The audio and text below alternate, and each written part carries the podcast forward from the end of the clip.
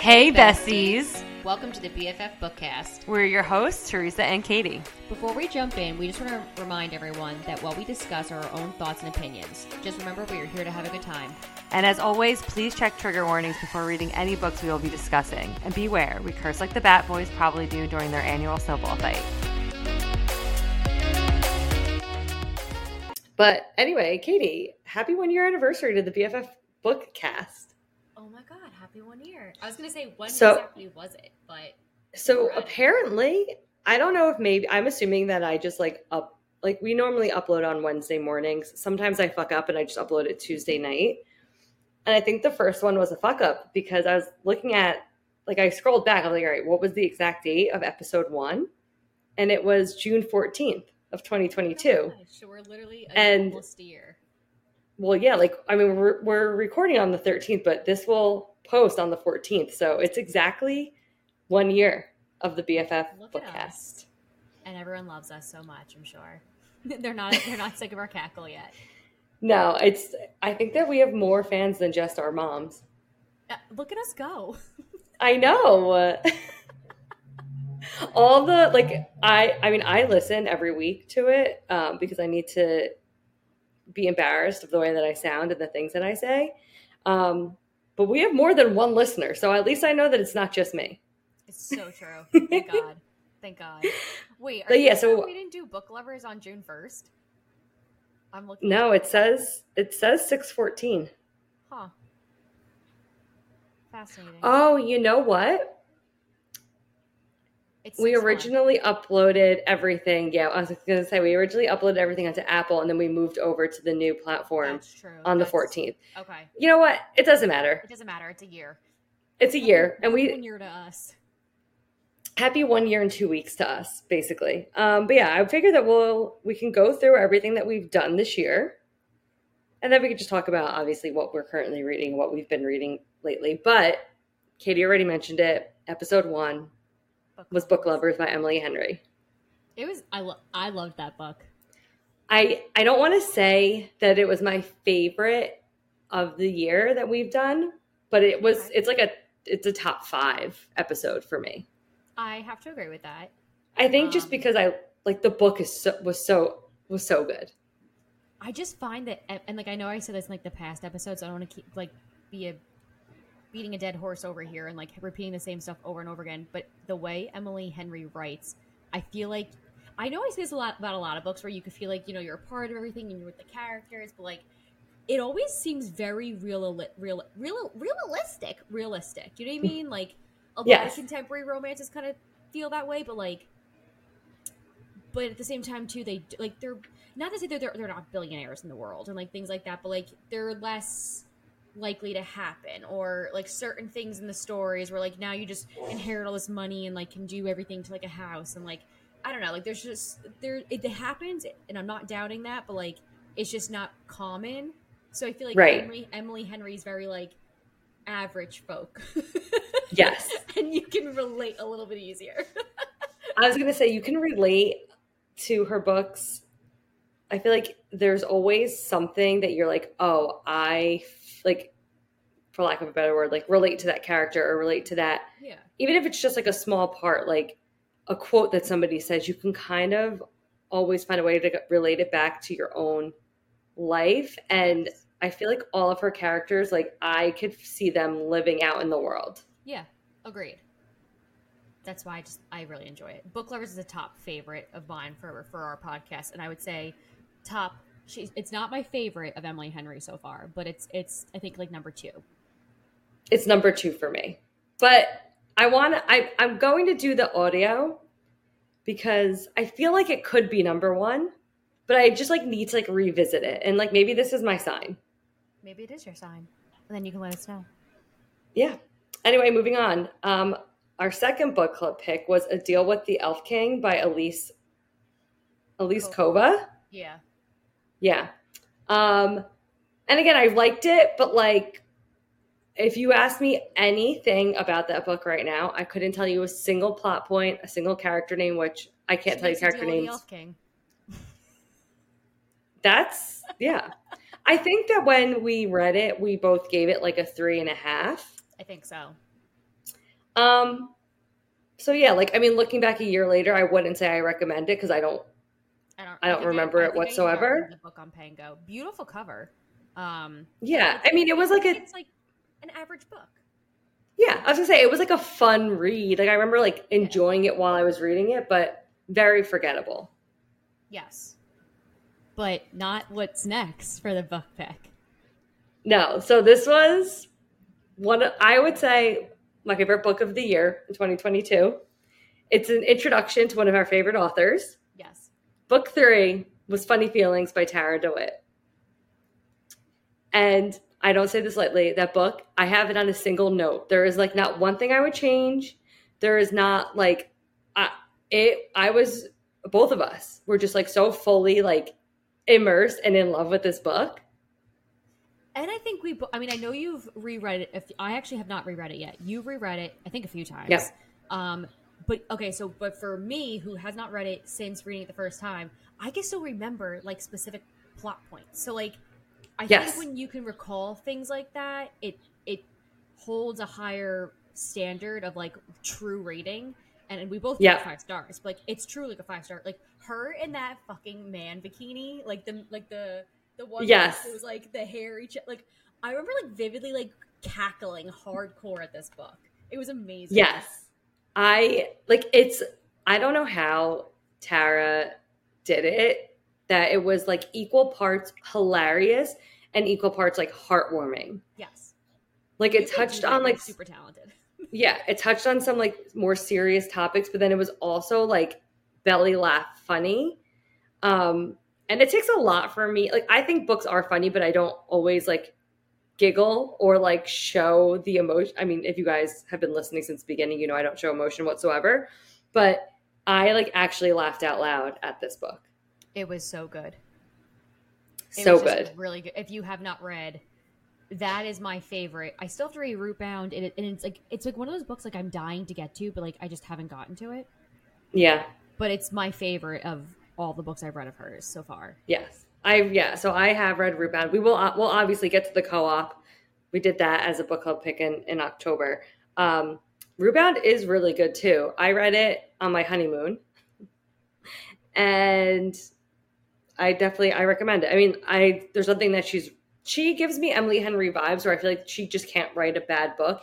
Even like, if it's like People We Meet on Vacation as like an Emily Henry book is not my favorite, but it's still a good book.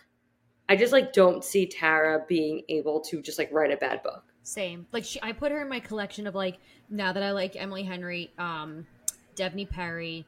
Yeah. Like Catherine Cowles. There's like just a couple of authors where like, they're in this like little section where I'm like, if I don't know what to read or I need like an audiobook, like who do I need to go to? Like I automatically go to like these authors. That's just like insta-buy author. Yeah. No matter what. Like I don't even need to know like what the book's about. If she's putting it out, I'm pre-ordering it and I'm going to read it right away. Yeah. Exactly. The next was also a top contender. The first couple books that we did.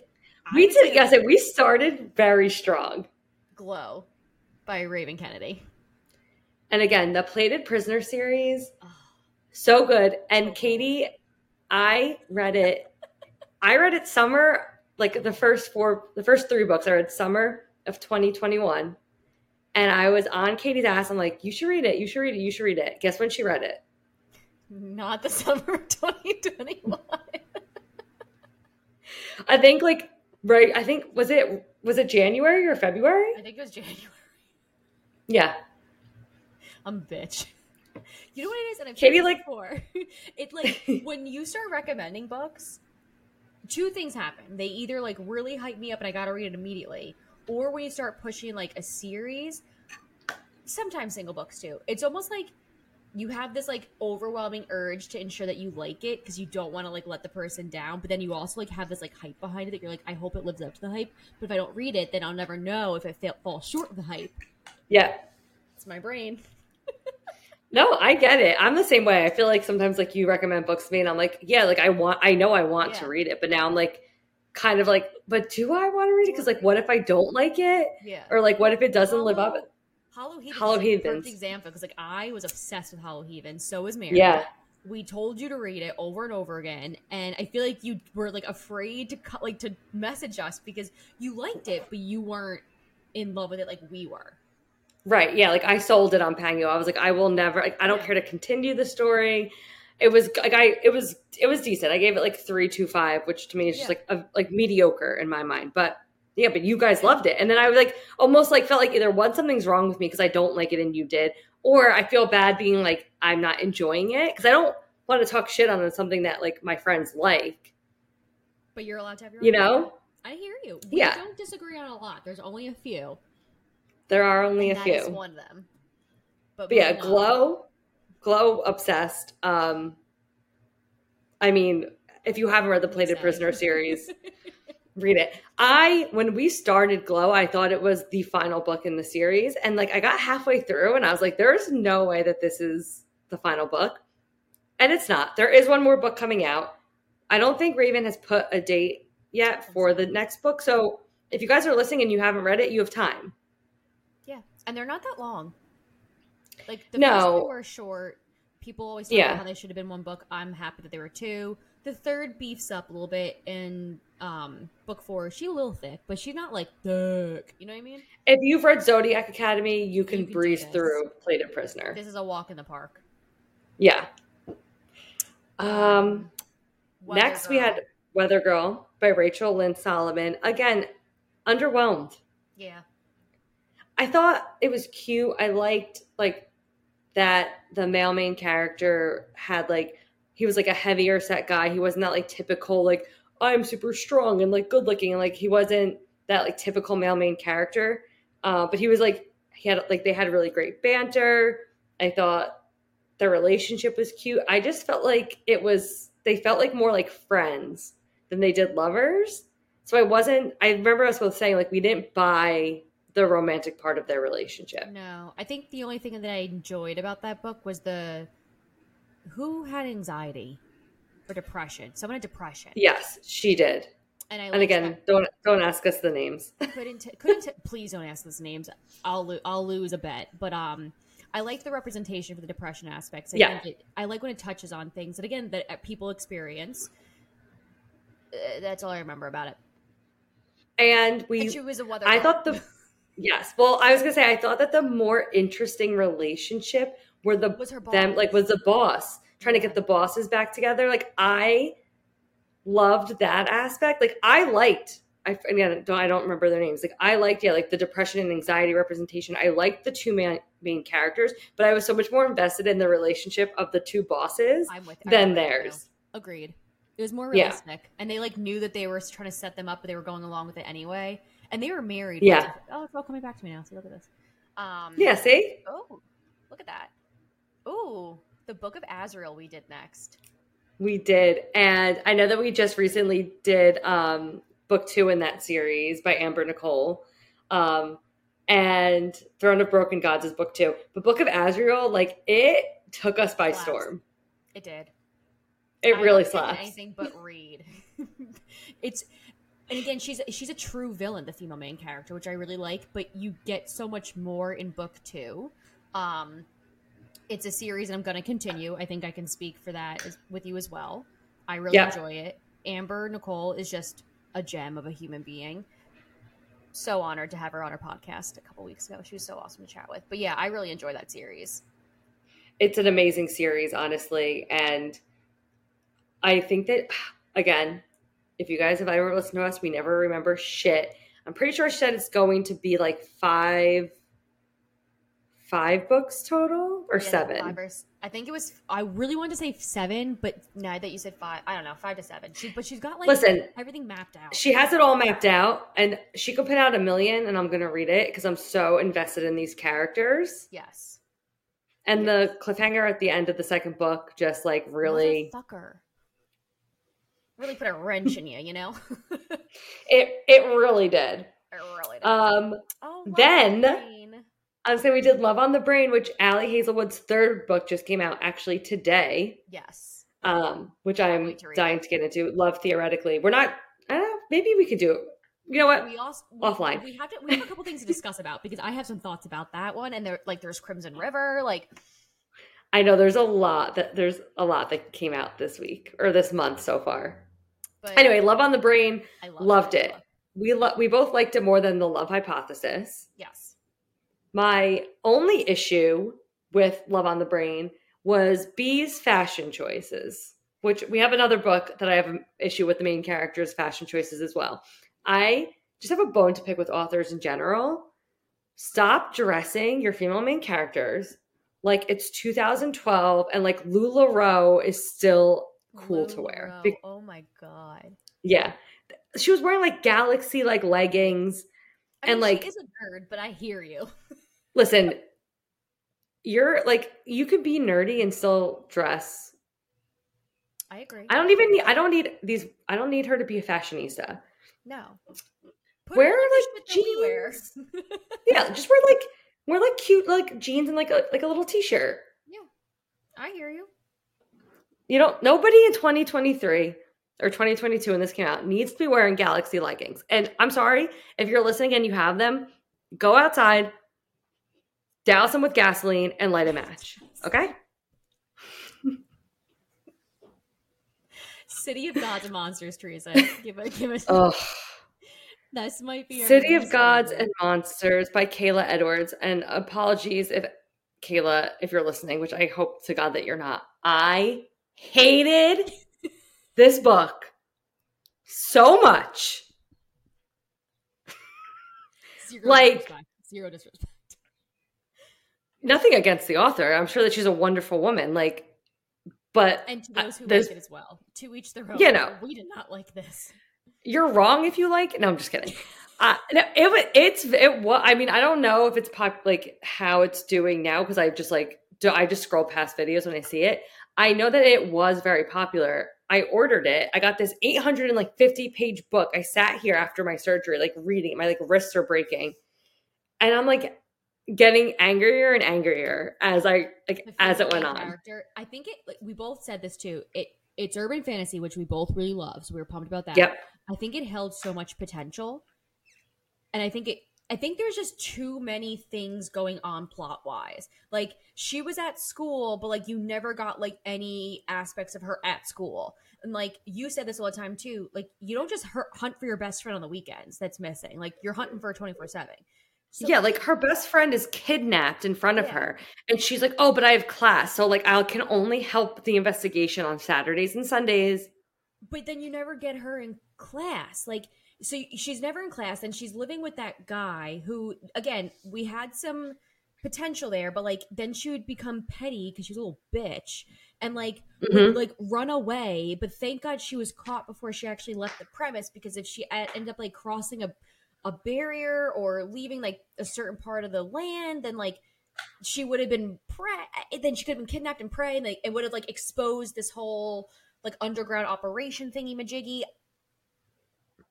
Yeah, her attitude just, like, really pissed me off. Like you said, like, she was petty. She was always, like, trying, like, if she didn't get her way or didn't get, like, a reaction out of him, then she was just, like, out, like, wanted to, like, leave and, like, would act like a bitch.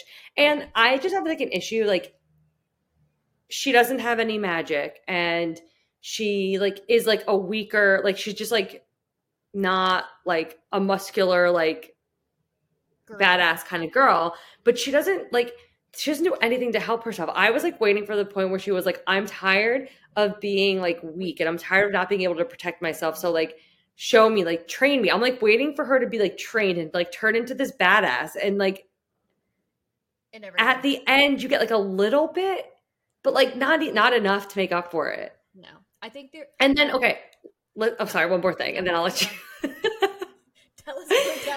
what else you got going there? No, okay. And then, spoiler alert, I guess if you didn't read it, but like her dog dies saving her, which again, horrible. But then they bring the dog back to life as like this like shadow creature. But the way that she like acted about this dog dying, she's like, he's my best. Like, it's almost like at first she doesn't care about the dog. The dog like sleeps at the apothecary shop or wherever the fuck she works like 90% of the time. She finally, like, gets the dog, and then she's like, he was my only friend. Like, he's the only friend I have, and literally, like, becomes this, like, depressed, like, shell of a person just, like, crying in bed for, like, weeks. And like when Winston dies, will I be like devastated and upset and whatever? Yes. But like, will my life move on?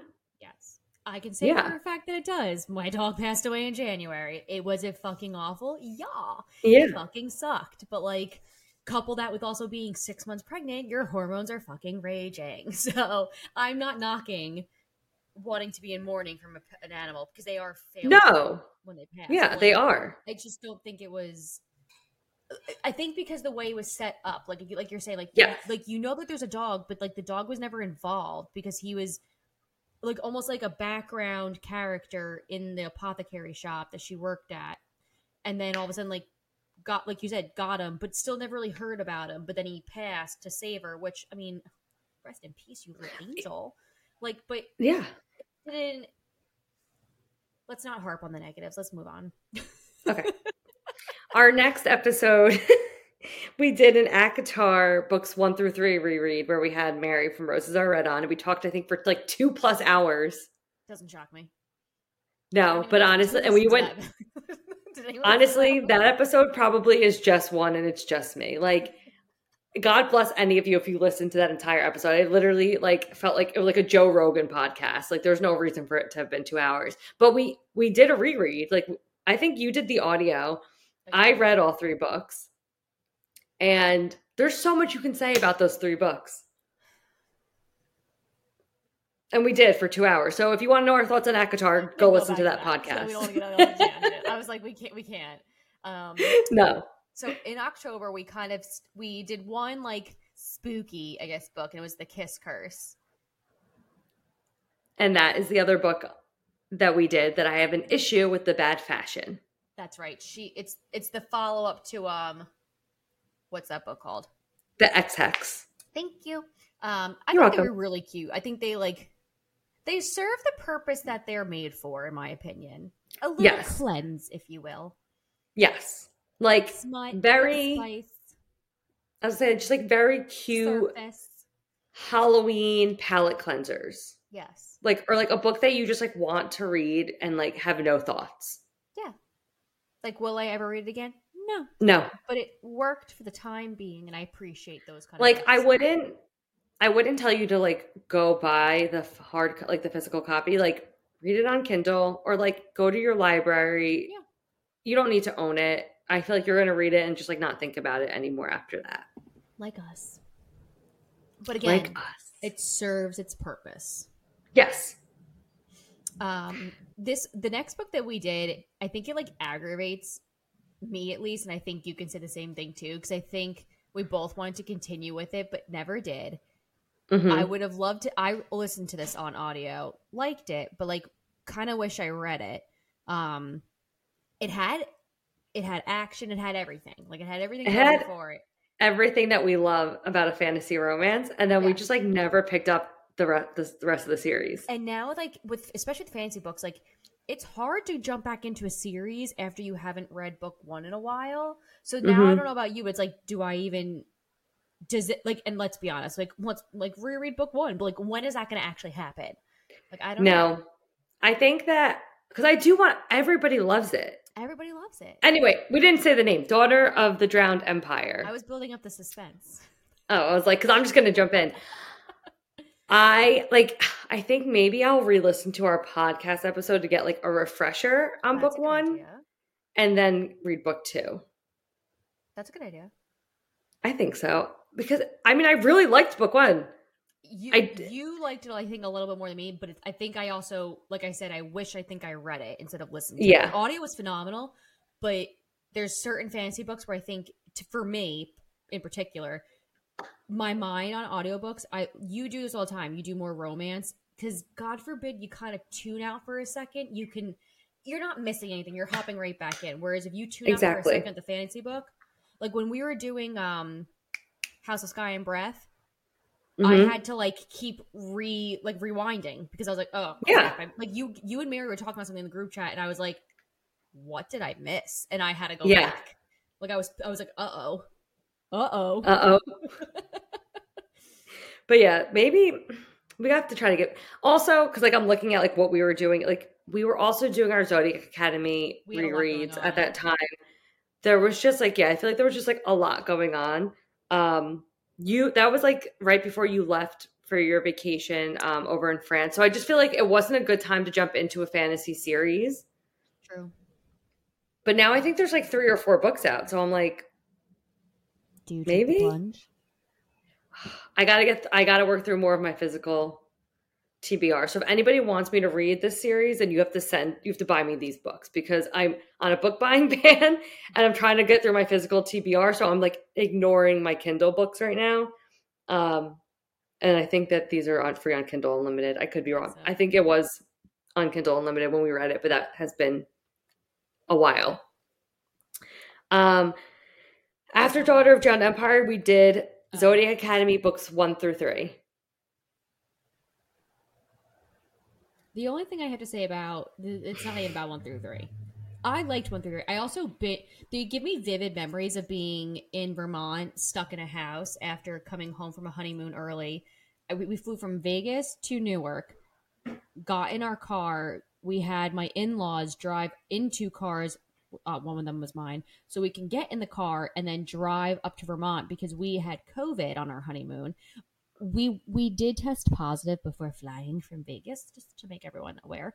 But we didn't want to take the risk by like stay because we were living with his parents at the time. I taught my husband's parents, but they're older and like you don't want to get your parents sick. So like we were like, you know what, screw it, let's just go to Vermont. So we went to Vermont.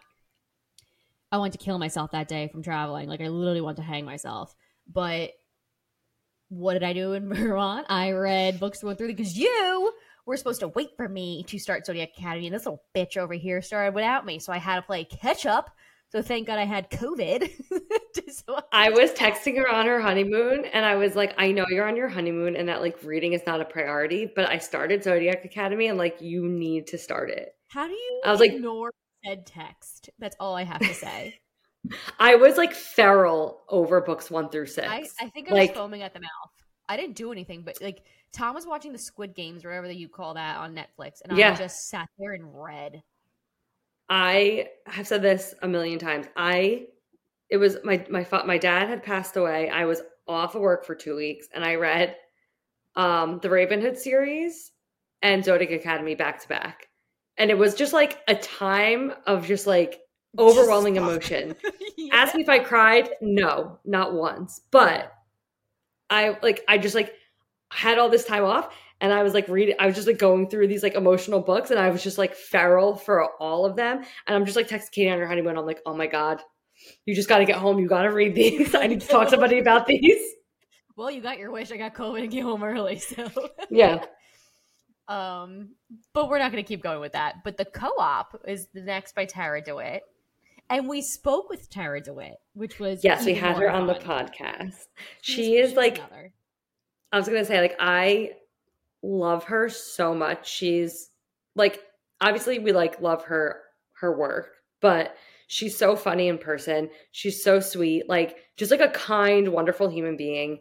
And The Co-op was so good. It's, like, a second chance, romance, enemies to lovers, like, marriage of convenience. There's just so many good things in there, but it's not – where it's like corny because there's so many tropes. Yeah. She does it so well.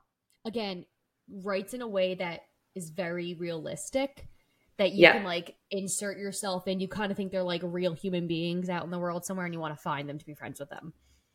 That's if like I could be friends. Yes. And every time she comes out with a book, she has like an inspo man like in her mind. So for Funny Feelings, it's Chris Evans.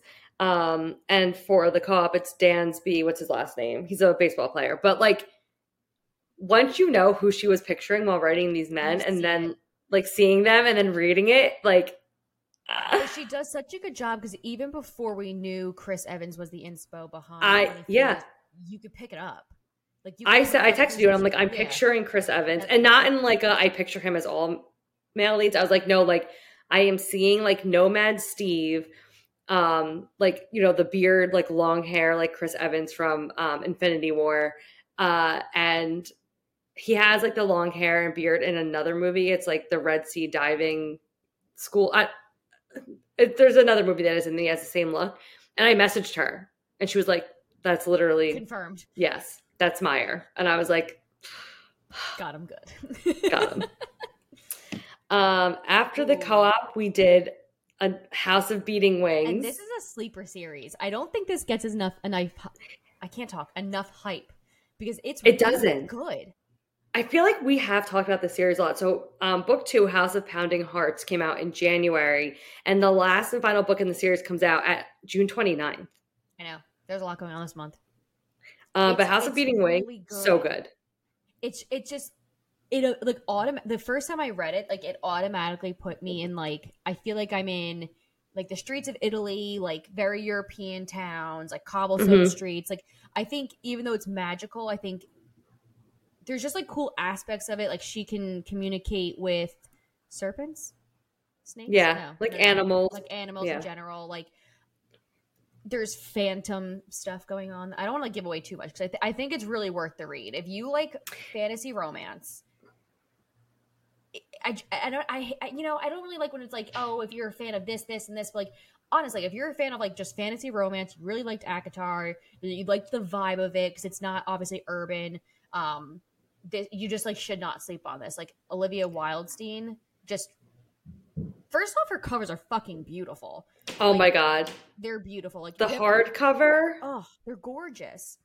Gorgeous. I mean, the paperbacks are beautiful, but the hardcover, when you take the inside, like, or whatever it's called, God. Like, and, like, the fan art. So, and you know what's just funny? Who said don't judge a book by a cover? Like, I understand that beautiful words can be written inside of, like, a very nondescript cover, but, like, everyone's eyes gravitate towards pretty covers. Let's be honest. Like, we love a pretty cover. So it's just one of those covers. I was like, wow, this is beautiful. And then I was like, wow, this is a fucking good book too. Like, double whammy. Yeah. Buy it. No. And it's just like, Fallon is the female lead. And, like, I think that we both said, like, she kind of was, like, annoying at first because she's so stubborn.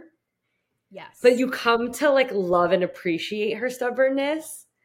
And a lot's hidden from her too. Yeah, like, she doesn't know, like, nobody tells her anything. A lot is hidden from her. It gets really spicy in book 2. There is, like, very, very little, like, almost, like, no spice in book 1, but it's a slow burn and in the best way possible. Agreed. I think I rated the spice at 2.5, and I always feel bad when people someone did ask us, like, how spicy is this? And I was like, to me, it's a 2.5. Like, it's not like it doesn't consume the plot. It's not like a Zodiac Academy where they're, like, hitting in all different directions and, like, shit like that too, like, in all different areas.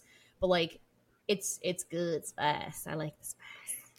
And Lorcan, well, daddy. That's all I'm gonna say because you have to wait till book 2 to understand. But daddy. We did Zodiac Academy 4 and 5, and then 6 and 7. This was all to get to the release of book 8. So we did our whatever. And then in December, we did a few Christmassy books. So we did Merry Little Meet Cute. It was the porn star, but no one knows she's a porn star. Wow, I don't remember anything about that book. Yeah, so Merry Little Meet Cute, I forget their names, of course, but the female main character is an adult entertainment star. And she is, like, last minute cast as the lead in, like, a Hallmark, what would be a Hallmark movie. Yeah. Because the production, like, one of her like, producers is getting out of the adult entertainment industry and into, like, the Hallmark movie industry. So he, like, is desperate. So he casts her. So it's supposed to be, like, this big secret because a lot of people who are working on set are from the adult entertainment industry. The male main character is, like, an ex-boy band member. Yeah. That she was, like, obsessed with in her youth. That is a book that definitely, like, if you just want spice, that's the book you read. If, like, you're looking for, like, if it's Christmas and you're horny, this is a book that you want to read. You're not wrong. Yeah. Lovelight Farms we also did. And I thought this was, I carried on with the series. It was so cute. I actually think the male main character's name is Luca. part, the only reason why, there's two reasons why I remember that book and the name, and one's because I've always wanted to name my kid Lucas. Tom shoots me down all the time, and I think I just I liked him. Like, I liked their childhood best friends to lovers, which is something that you and I love, mm-hmm. and like they both want it but don't admit it, and like can't see it, and like the whole town sees it. It's just such a fucking cute story. It's so fucking cute. And yeah, I read the second book in the series. I think that the fourth book, I think, did just come out, or it's coming out soon. So I need to read the third. It's by B.K. Borison. Mm-hmm. Just like so good. It's a chef's kiss. It's really good. I liked, of all the I've only read the first two also. I stopped for the third. I did the audio for the second book. I think I did the audio for the first two, if I'm not mistaken. The audio did not impress me as much for book two. I also just didn't like book two as much as book one. It's still good. It's still a solid read. Yeah, it's still cute. But I really enjoyed book one more. I hear Mixed Signals, I believe, is book three. That I hear it's really good. I hear that Mixed Signals is everybody's favorite. I think that Love Light Farms would, I think we both gave it 5 stars, but I think that it would have been like even better. We both said this, if we got Luca's POV. Yes. So book one is only from the POV of the female main character. Book two, you get both. And I think like moving on, you get both the Mixed Signals. Yeah, you get dual POV, but in book one, you don't get dual POV. And I would have just like loved his side of things. Agreed. Because there's a couple scenes where you're like, you kind of are almost dying to know what's going through his mind. Yeah. So I'm with you. It would have been nice. Yeah. We kicked January off with a bang. Oh, I'm sorry. Did you keep going? Well, no, I was going to say we also did Sorrow and Starlight, Zodiac Academy book 8. Oh. I mentioned before that we did like a reread, but I didn't mention that we also read the 8th book and did a podcast episode. But yeah, we started January with a bang. Magnolia Parks. I like my new obsession for the year. This was your new obsession for the year. Like, I read the first book and I read the first book. I ordered all 4 that are out currently. They were not coming in time, so then I had to buy them on Kindle. They're so good. Yes. I still have to finish the series. I know. You only read the first 2. Yes, which I will say, I liked book 1. I feel like I remember texting you, Mary, and thinking that like by, I think around 30%, I was kind of like, all right, what the fuck? Like, I was in like this like lull with it. But I think one thing to know about this is it's character driven. So yes, you have to bear in mind that you're just reading nothing but like, it's like the Ravenhood. If you like the Ravenhood series, you'll like Magnolia Parks. There is almost like no plot to Magnolia Parks. It's all character driven. You're going to hate the characters at first, yes. I think, like, but you like come to love them, especially once you, like, after book 3, you understand Magnolia and BJ a lot better. It's all toxic relationships. It's all toxic, everything, but it's like so good. Like it's like Gossip Girl, but like for adults. There you have it. I liked it more than I thought I was going to the point where I ended up buying the rest of the series. So that says something. It does. Ooh, the Umbra King. Yes, the Umbra King by Jamie Applegate Hunter. Good. Just solid good. Very good, solid, easy to get into and understand urban fantasy romance. Can't go wrong. If you want an urban fantasy, pick this one up. And book 2 is out as well. And we both are midway through it. And weirdly, I think we're both on page 200. Yeah. Ironically. We are. Again, just enjoying the ride. Yes. She's wrapping it up nicely. Thank you, Jamie. She is. Yeah, it's only a duology. So if you're looking for something fantasy that like isn't going to be all consuming, yeah, like, and isn't like a 7-book series, then this is a good one to pick up. Then we did my favorite fantasy series, probably my favorite completed fantasy series since ACOTAR, maybe.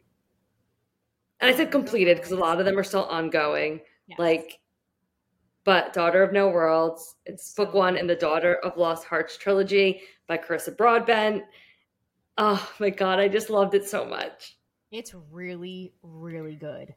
I have to. That's another series you have to.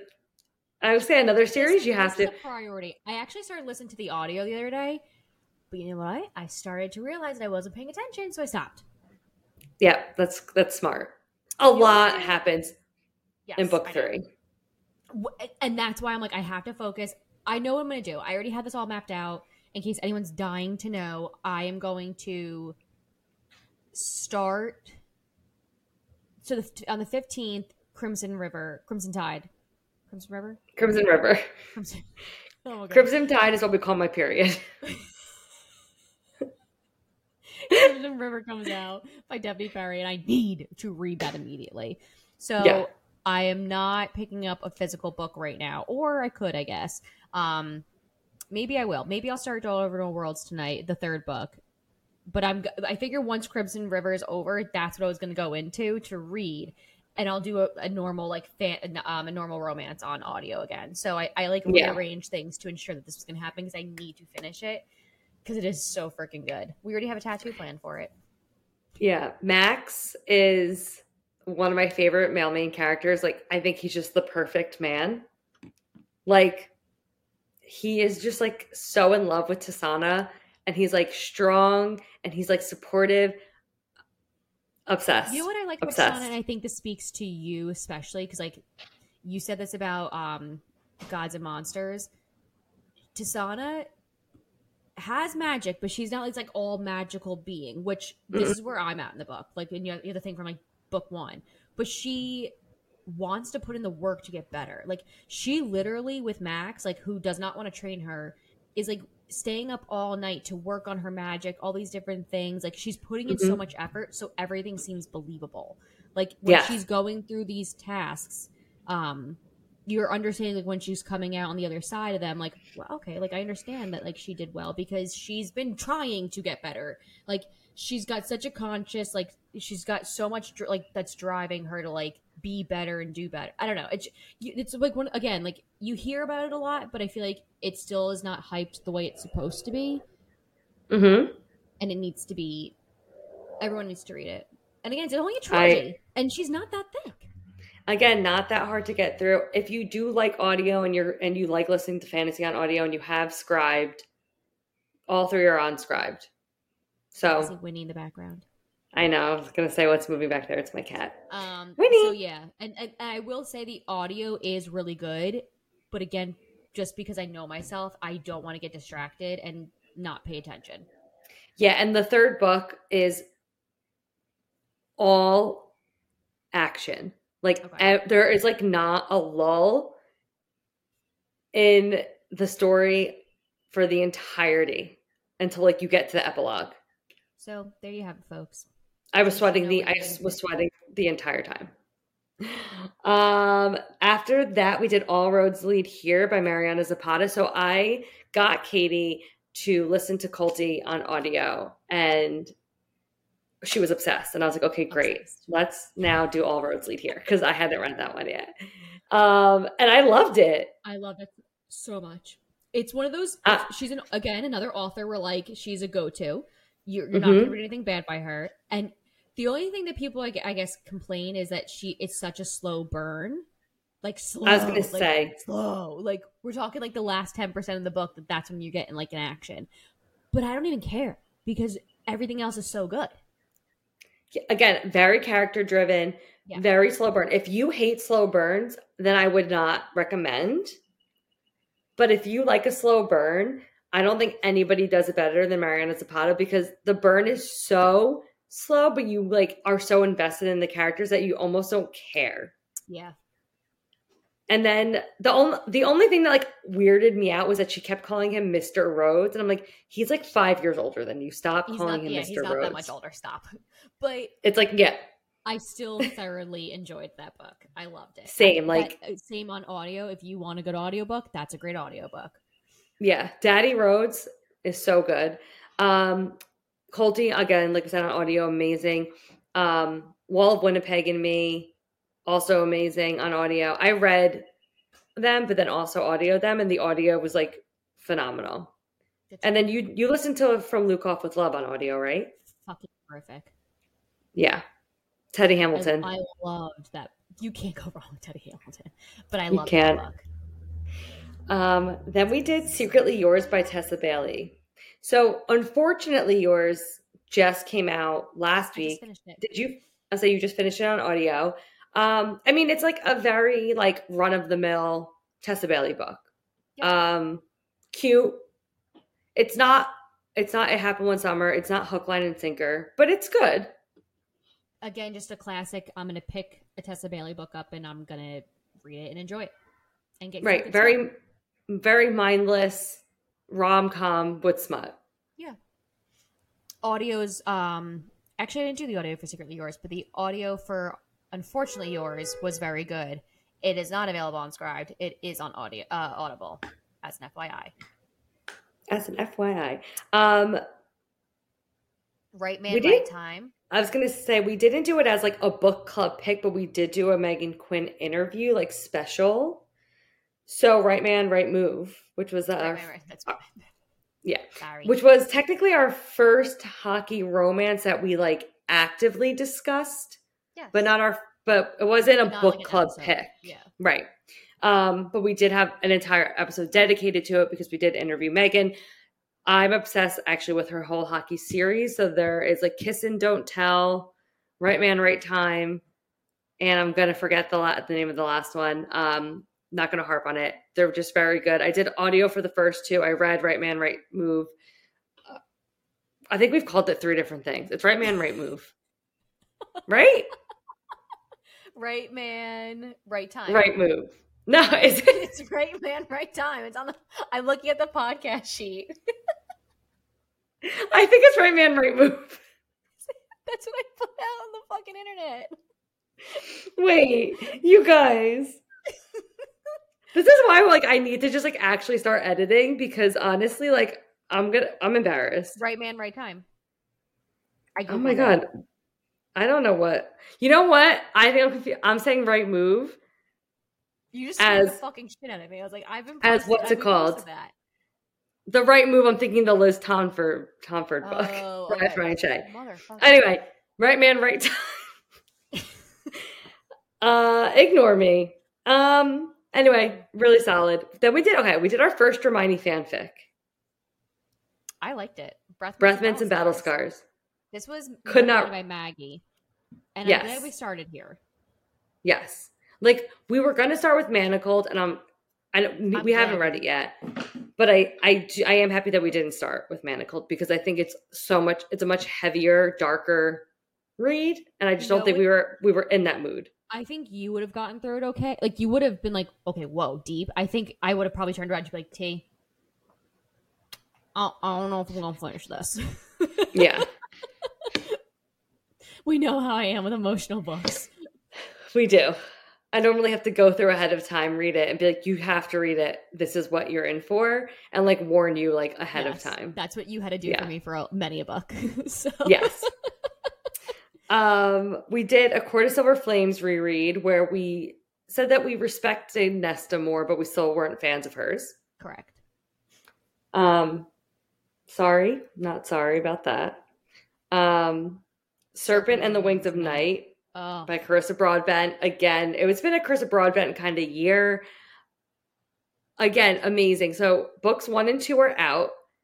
I think that the series will be 6 books in total, but the first 2 books are about a couple. The next 2 will be about a different couple. So it's like a completed duology. There will just be more books in that universe. Yes. And they're good. Solid. I'm sorry. Like, I think that she is like on another level as like a fantasy romance author. And if you like fantasy romance, then you have to read The Serpent and the Wings of Night. Her greatest mistake. So that was our first actual hockey romance. And we both hated it. Oh, okay. That's why I don't remember it. Remember how mad I was getting because like he just quit the team with like two games like left in the Stanley Cup Finals. You're like, this is not how things work. If any man, okay, obviously as a hockey fan, like if any player on my team pulled the shit that this man pulled, I don't care. He's supposed to be like the Connor McDavid of this like fantasy NHL world. Connor McDavid is like the best, like undisputed best player in the league. That's like what they said, like this guy Maddox was like, right? And then he just like I'm going to give up a Stanley Cup, or I'm going to like, because the GM was like mean to my girlfriend. Not even the GM, like the owner of the team. Also, they keep saying that he's so good. He's the best. He's the best. He's the best. And then there's like, oh, but I don't know if I'm going to get a contract at the end of the year. Like that's not how it works. Yeah, I don't know. I just had an issue. I had an issue. And I was really upset that was the first hockey romance that I picked for the podcast. After that, we did a Crescent City reread.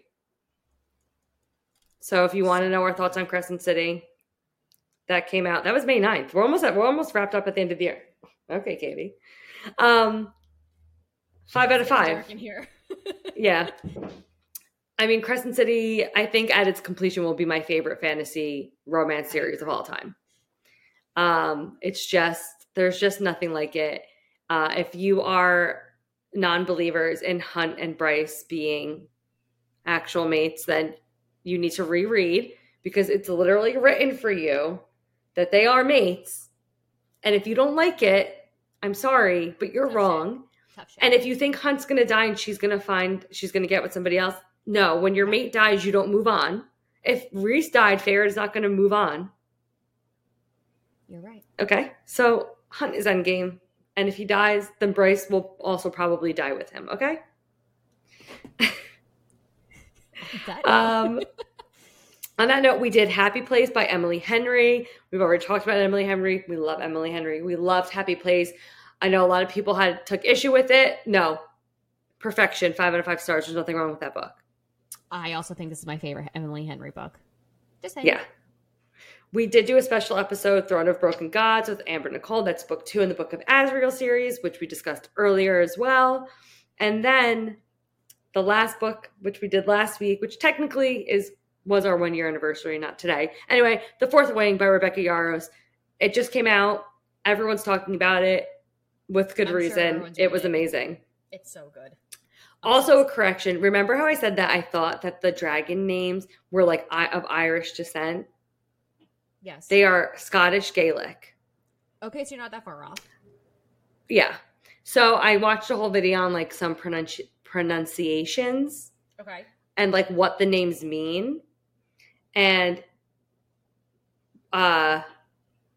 Tarn, I think is how I have to rewatch the video. So I know that I'm pronouncing it incorrectly again. But his name means thunder. Oh, that's kind of cool.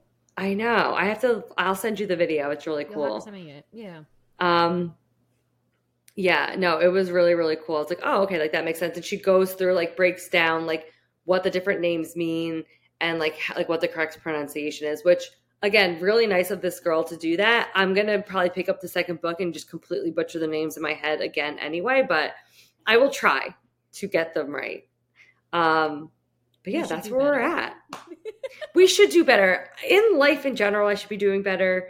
But like, even like sometimes, like even when it was like Reese and I didn't know how to pronounce Reese, like when I first picked up ACOTAR, I was just calling him like something different in my head. Like, I just make up names to characters sometimes. Well, because like, if you harp on a name too much, like it almost like takes away from the book, at least for me, because it's like, I'm stuck on like a name and I can't get past it. Yes. But yeah, I hear you. But yeah, so like Zayden's dragon, which is spelled like S-G-A-E, like Y, something like that. She, in the comments, because she hadn't finished reading the book yet, so I don't think she got to that name. Oh, okay. In the comments, somebody asked, and she was like, oh, I think that would be pronounced Scale. Which, again, is a pretty cool dragon name. That is really cool. But yeah. But that's basically what we did this year. And if you've been along since the beginning, congrats. Our audio's gotten better. Our recording abilities have gotten better. Our book picks. I think I've stayed pretty consistent. We have good ones. We have yeah. It's like you don't want to read. Like, we try to pick, like, popular books that we know people are going to read and want to listen to the podcast to. Right. But we also want to pick, like, some little baby underdogs, too, because there's other good shit out there. Right. We want to introduce you to some of our favorites. Like, yeah. if we even got one person to read Funny Feelings or to pick up a Tara DeWitt book, I will be, like, the happiest person in the entire world. And if, like, I don't know, maybe you were thinking, like, oh, like, should I pick up Daughter of No Worlds? Like, let me, like, listen to the first one, and now you're, like, obsessed with the trilogy, then we're doing our job here. Exactly. But yeah, thanks for the 1 year. I dipped my toes really quickly into Laura Pavlov. Have you ever read any of her books? I don't think so. No, I haven't. I was thinking Catherine Cowles. Okay. I'd like listened to one of hers, but no, I haven't done Laura Pavlov. I did the Montgomery Brothers series, and again, if like, I did them on audio, which I think I'd recommend, unless you really rather read the physical books, then like go for it. But like, if you need something just to like listen to, I think she's going to be another solid like contemporary romance. You get some good spice. Is she a small town girl? I would say I think you can classify these as small town. They're billionaires, all the brothers. Oh, okay. But there's no third act breakup. Love that. I don't know. I actually really liked them. And you, I think in particular, really like book 3 because he's a golden retriever. I love a golden retriever male main character. That's how I've just been in that kind of mood. Like, oh, I love it. I hear you. And then, this is being talked about on TikTok. Forbidden Hearts by Corinne Michaels. And I'm not going to lie, I was fucking into it at first. Like, I couldn't stop fucking listening to this book. And then the plot twist happened. And you lost me.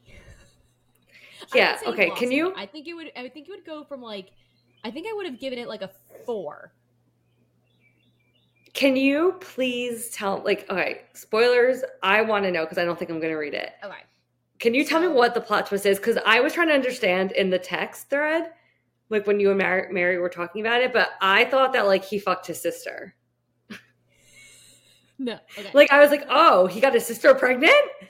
I was at the Ed Sheeran concert. I was a little bit drunk on High Noons, and I was like, yo, they're reading incest books right now. No, okay, so this girl comes home from like grad school. She's 14 years younger than the guy that she's dating. Okay. She comes home, and she left school because she was dating a professor. And then she didn't know that he was married. Then, obviously, people talk. Word got out. A photo went out. So, like, she essentially, like, was like a homewrecker. I guess that's what they were calling her, making fun of her. Poor girl. So she came home. So she starts dating this guy who's 14 years older than her. And she finds out when she went to like her physical to go back to grad school, she's transferring, that she's pregnant. But she's pregnant with the professor's baby. Okay. So she contacts him, whatever. He wants nothing to do with the baby. Whatever. Cool. Boom. So she then tells her new boyfriend, who, chef's kiss, like a true man, takes like a champ and is like, okay, like, you do what you want to do. She ends up keeping the baby. But she finds that she tells her new boyfriend who the baby daddy is, and it sets him off. Come to find out that his baby sister, this was his best friend. So mind you, they're in two different states. They are living in Pennsylvania, and she went to school in Iowa. So this is a professor in Iowa. Iowa and Pennsylvania have a little bit of a distance between the two of them, if you know your geography. They're all from, but like the new boyfriend and the professor are from Michigan, if I'm not mistaken. Okay. New boyfriend and ex-professor boyfriend used to be best of friends and would come home with this guy when they were younger to hang out, and like his family kind of took him in. The new boyfriend, and I forget his name. I should probably look at it so that I can help us out. Hold on, please. No, I mean this is making sense to me. Yeah. So the new boyfriend has a younger sister. She was 16 at the time. And of course, like, it's not rape because, like, I guess you can classify this rape because she was 16 and he was like in his 20s. I don't know. But okay, so statutory rape, yeah. Statutory rape here. So, and then come to find out that the sister was pregnant with his baby, but she ended up losing the baby somehow naturally 2 weeks later. So when the new boyfriend finds out who this guy is that knocked up his new girlfriend, he like drives out there all to punch him. And then they drove home. It was just, I don't know, like, I would have been okay, like, after the whole pregnancy thing. Like, if that's where it was and they moved forward with it, I would have been okay. But then to throw in, like, the twist of, like, his baby sister was knocked up by the guy in a statutory rape situation, it just seemed very far-fetched to me. Like, you come to Michigan, you're living in Pennsylvania, and then he moves to Iowa. Like, how... I get it, small world shit fucking happens and things are crazy, but like it just, for me personally, it really threw a wrench in like, I was like, hold up, I was really fucking enjoying this and now I'm like, now what? But I think it also, I have such strong feelings about the rating because it happened at the end of the book that I'm like forgetting of how good the front end was it, but I still think it's a 3.5. Yeah, I feel like it could have just done without the whole like, oh, like statutory rape with like my underage sister storyline. Yeah, who also was pregnant and like, I don't know. It just like, yeah, I'm all for like bringing up some rough stuff to like, because again, shit fucking happens to people, and I think it's nice when everyone can relate. Yeah, but it needs to be like, it needs to like make sense for the plot. I hate when things are just like thrown in to like create drama that it's just like where it's almost like out of like left field. Yeah, and like again, like the whole premise of the book was they had to keep the relationship a secret because everyone thinks that she's like just immature and not responsible, and like her dad never wanted her to date a cop, and like this guy's a cop, and like when they all kind of release like that they're dating, because there is a 14-year age gap, which again I don't know, who cares about a fucking 14-year age gap, then like no one cared, and like I get that, like that's great, you want no one to care, but like it was just so much build up, and then like I know you're gonna fall in love with a cop, but it's like, but you, the whole book she kept saying that her dad didn't want her to be with a cop. I don't know. Just like, there's a couple things I was like, I think we could have done that, the plot twist to really kind of like build a bit more on them telling people he has a 9-year-old daughter, single dad trope. It is kind of hot. I don't know. Great spice. There was great points. There was like that little bit of chunk right there that I would have been just like ripped out and then thrown away. That's all. Yeah. Okay. Beautiful cover. It was, yeah, I saw the cover. It did look pretty. And I will say, if anyone wants a good fantasy book that has a really interesting, unique magic system, Good Spice, Court of Blood and Bindings. I hear book 2 is not as good as book 1, but just in case anyone's out there that's wondering. I was wondering. I figured you are. Oh, and a solid witchy book. If for any of my witchy people out there, sorry, I got one more. Okay, but let's talk about this for a second because I fucking hate when people have witchy books, right? If you're going to write a witchy story, I want to see some cool fucking magic. I want to know that they're doing magic. Yes, like spells and stuff. Yeah, like incantations. Like I want to see some drawings and like this has it, which I appreciated. That's good. Because I feel like a lot of the times like they don't.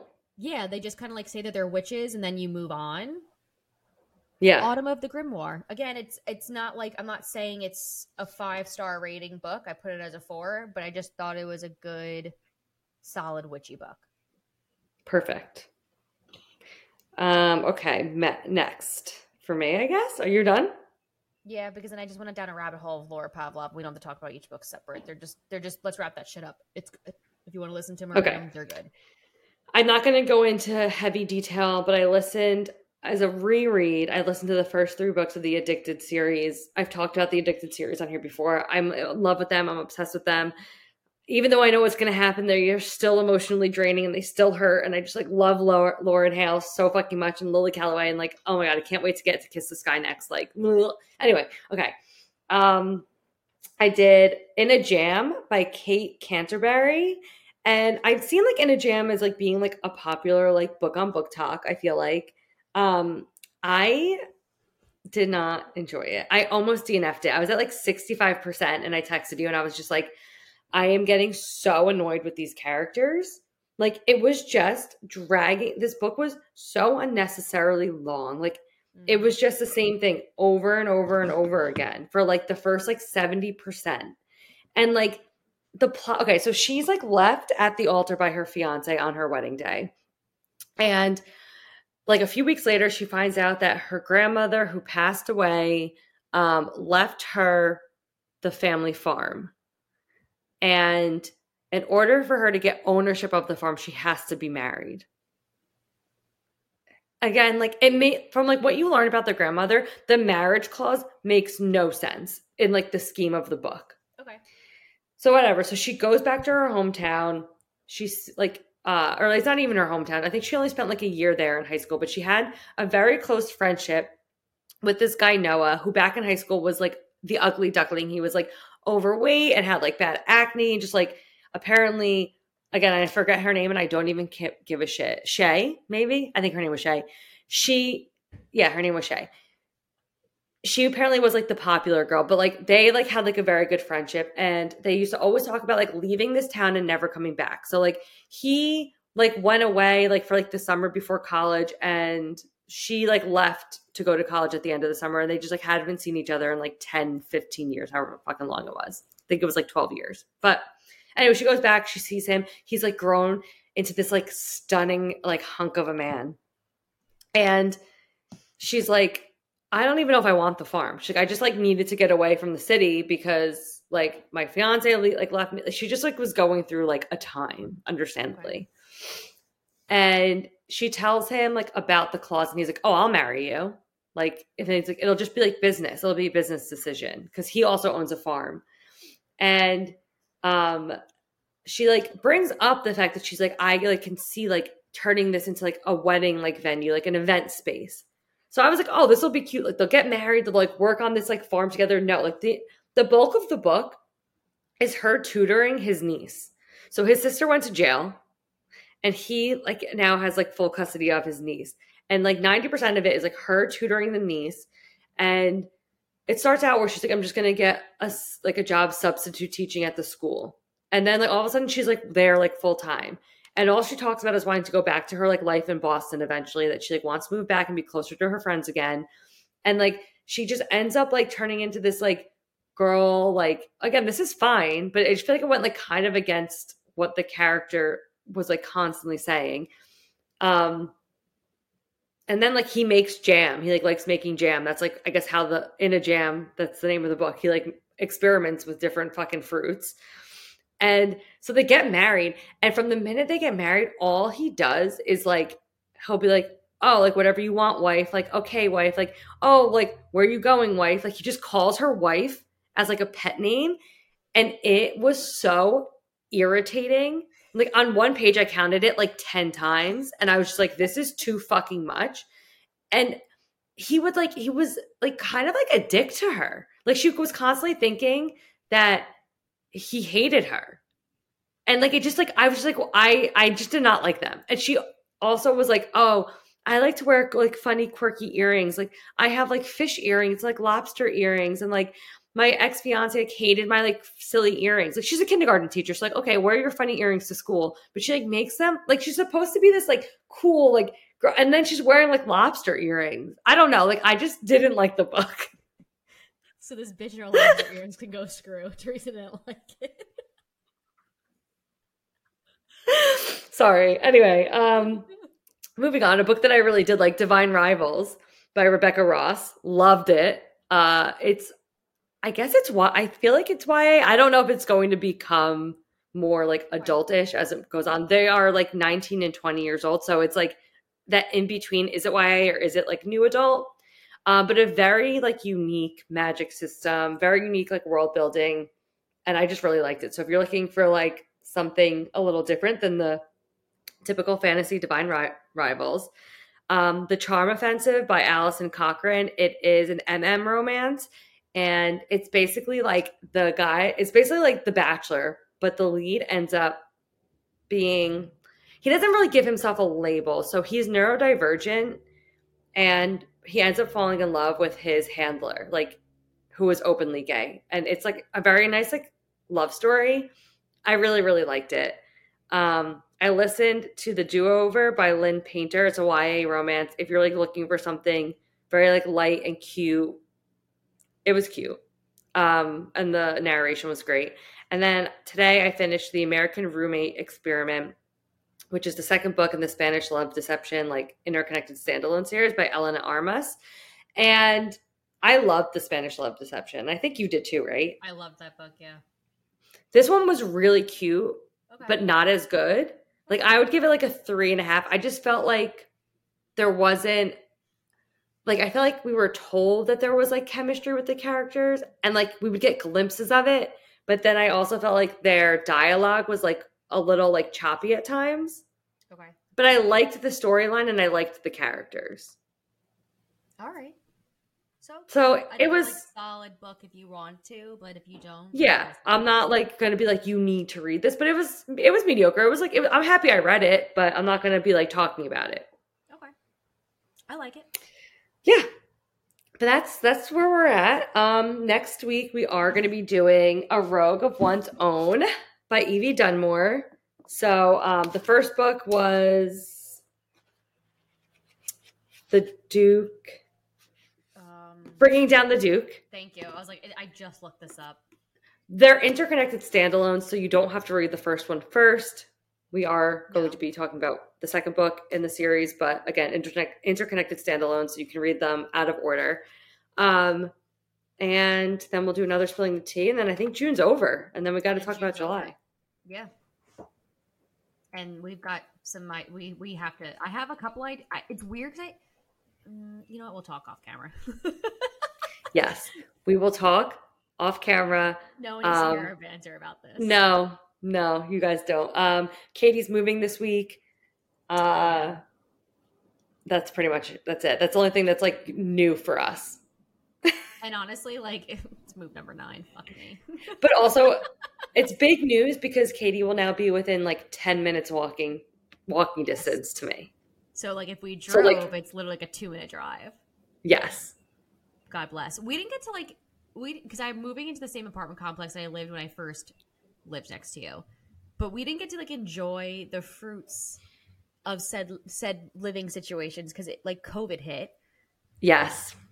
And then I broke my lease to move home to save money for our wedding. So yeah, we weren't there very long, but now we're going back. Now we are going back, and honestly, this is great for us. We will podcast more together. We will do more TikToks together. We'll probably take more photos together. Honestly, like we live 25 minutes apart, but you would think that it was like an hour because I mean, we see each other a lot, but like never to like, it's never like convenient where I'm like, oh, like yeah. Even today, you know, like it was like, are we hanging out? Like, what are we doing? Like, especially now because Katie's a full ass mom. Yeah, I am. I'm a full ass mom. Yeah, you are. But yeah, that is all we got for you guys. So I will let Katie take it away. Bye. Thank you so much for listening to our episode. We hope you enjoyed it. Be sure to subscribe to receive notifications anytime a new episode drops. You can follow us on Instagram and TikTok at thebff.bookclub. If you have any comments, questions, book recommendations, or books you want us to talk about in future episodes, please send us an email at thebff.bookclub1@gmail.com. We appreciate your support. See ya, fuckers.